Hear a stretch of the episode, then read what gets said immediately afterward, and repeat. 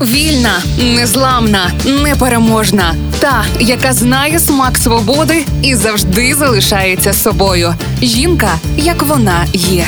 Про жінок, які змінили хід історії в програмі Ольги Телипської на Радіо Перше. Про першу жінку в Україні у званні генерал-майора медичної служби з відкритих джерел відомо дуже мало. Попри те, Людмила Шугалей очолює військово-медичне управління СБУ і називає себе непублічною людиною. Вона народилась у Чернігові, закінчила Київський медичний інститут, вступити до якого вдалося лише з третьої спроби. Як розповіла Радіо Свободи, сама Людмила тоді було дуже складно вступити на лікувальний факультет. Брали переважно хлопців або за скеруванням. Але вимушена відстрочка стала в нагоді. Досвід роботи простою медсестрою дав дуже багато для подальшої роботи. Під час навчання Людмила також 4 роки працювала у військовому шпиталі, а потім дільничим терапевтом. У 95-му їй запропонували роботу лікарем у службі безпеки. Тут вона пройшла всі кар'єрні сходинки у військово-медичному управлінні. В лютому 2014-го брала активну участь у революції гідності,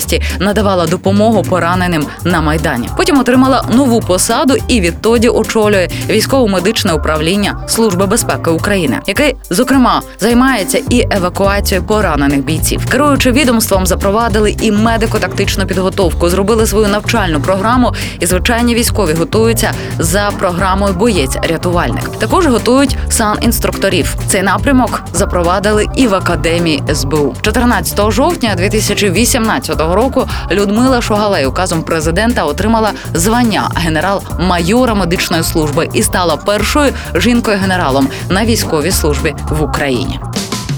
Жінка, як вона є. В програмі Ольги Телипської на Радіо Перше.